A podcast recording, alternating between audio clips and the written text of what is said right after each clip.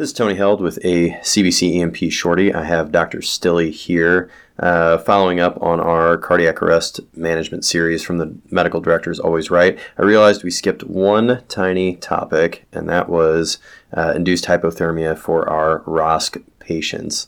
Uh, specifically, we wanted to cut through uh, targeted temperature management, comparing thirty-six versus thirty-three, and also the uh, time it takes to ice that patient down, uh, whether that's something that we should be doing in the field or not. Uh, Doctor Stilley, would you care to break that apart? Love to. So the way therapeutic hypothermia came about was a study a number of years ago that looked at decreasing the temperature that patients are kept post-cardiac arrest. Initially, this was just an I C U intervention. It took a couple hours to get patients up to the I C U and then cooled, so cooling wasn't happening very quickly. But there was some uh, showing of benefit from doing this. Um, so these studies started moving into the E R and then pre-hospital environment. One of the mechanisms that we have, or the most common mechanism available to cool a patient in the E R or pre-hospital environment, is chilled normal saline. So people are usually getting a couple liters of normal saline uh, that was cold, uh, around two to four degrees Celsius, um, rapidly to try to bring them down um, quickly. And this showed that it actually worked. Patients got uh, into the targeted uh, temperature range pretty quickly. However, we were showing no benefit in outcomes from this. So a good study by Nielsen et al. in uh, two thousand thirteen in Nijm looked at this pre-hospital thirty-six versus thirty-three degrees temperature and found no benefit. This was a pretty well done study.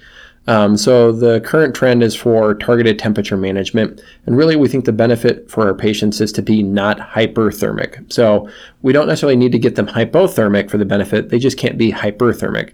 thirty-six versus thirty-seven versus thirty-eight. thirty-six is probably the sweet spot. That's the number we want to aim for. Um, so making sure that we do appropriate environmental cooling. So if the patient is bundled up, getting them uncovered, making sure the ambulance is at a good temperature for the patient. Um, potentially doing ice packs in the axilla and the groin to get them cooled down if they're hot. Um, but that's about where the pre-hospital extent ends. Probably why giving uh, the fluid was not beneficial is, if you think about it, a patient that's just had an M I, had cardiac arrest, their heart is not very happy. It's probably not working very well. So flooding this patient with fluid is just going to induce some pulmonary edema. It's going to back them up. It's going to make them congested. So probably not beneficial from that standpoint. Um, but giving uh, or shooting for a temperature of about thirty-six, not too cold, not too hot, but just in that Goldilocks zone of just right is probably where we need to go.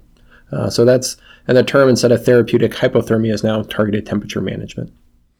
All right, awesome. Well, then I hope that this is the uh, last add-on we have to do to the marathon show we already had, uh, but we will certainly consider follow-ups as more information comes about and new therapies are developed. Uh, this was Tony Held and Doctor Josh Stilley for the C B C E M P podcast. We will catch you again later.